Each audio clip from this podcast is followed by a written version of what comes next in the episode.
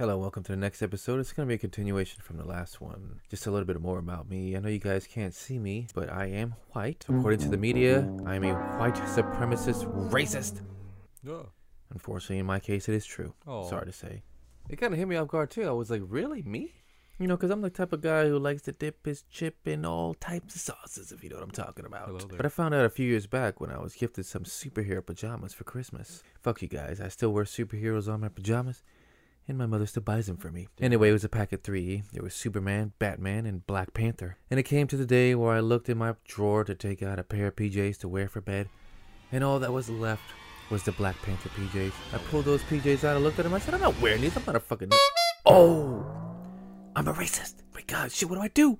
I said, Jeff, because I talk to myself a lot. I said, what the fuck do I do? Calm, calm down. I got a plan. I said, what the fuck do I do, man? I got all these black friends who are gonna kick my ass if they find out I'm a racist. Calm down. Here's what you do to let people know that you're not a racist.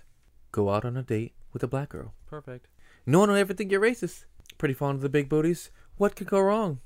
So now I have a son. Yes, they never told me that once you go black, you don't want to pull out. Yeah, actually having a kid kind of sucks now. Shit brought my anxiety to a whole nother level. It's not the crying or the whining. You know, I smoke too much weed to channel that shit out. I'm worried about ninjas falling from the sky in the middle of the night, taking my baby.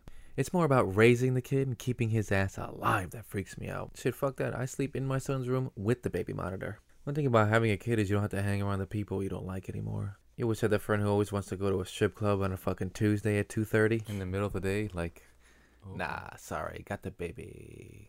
Jackass.